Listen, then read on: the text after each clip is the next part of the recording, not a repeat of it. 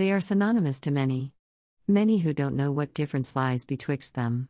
Not everyone is alone, not everyone likes being alone. Greater than I don't know how people work in a cafe, alone, drinking coffee for hours, without a word to anybody. For Rohan, an extrovert social bug, sitting alone amounts to loneliness. It isn't his problem, our culture doesn't get it either. Indian culture gives little value for liberty or independence. We are always in groups, celebrating festivals, weddings or dinners. Many of us still live in joint families where you don't get a single breath alone. People don't get why some of us like opting out of social circles, for good. Well, my father too usually frowned upon this idea. He believes to live fully is to be surrounded by people because that's the only way to live.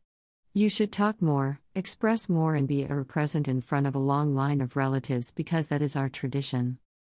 But I beg to differ. For some of us, being surrounded by endless chatter of no greater significance than passing time, is a sheer of waste of time itself. It's probably for those who don't seek something in life. Or for some who like to chill out while gossiping about a certain relative's daughter or his son's financial whereabouts. It's not wrong, it's just a matter of choice.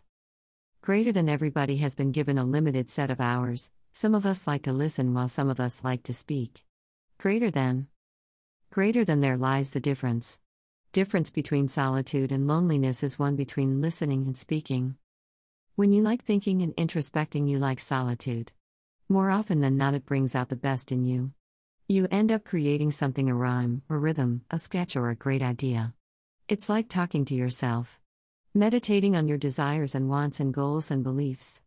Be it on a bench in a park, in a cafe surrounded by warmth or in a house with all family members away. It's like striking a chord with your heart. Only when the world stops speaking, your heart begins to talk. And so you listen. However, at times when you want to speak and don't have somebody, you call it loneliness. You feel scared, depressed, seek desperate help, some words to reach your ear. In short, you need an outward help. You need a company.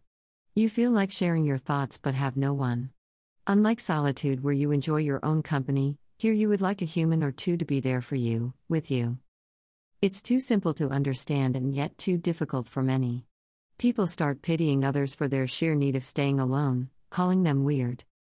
Well, for those who still follow this idea, take it this way: there are two occasions on which you don't eat a lip-smacking cake that you come across in a cafe, which happens to be your favorite. It's expensive for your pocket and you can't buy it, that's pity, or you are already full in your stomach, it's a choice. Greater than now, did you understand the difference? Would love to have you back. Email address. Subscribe.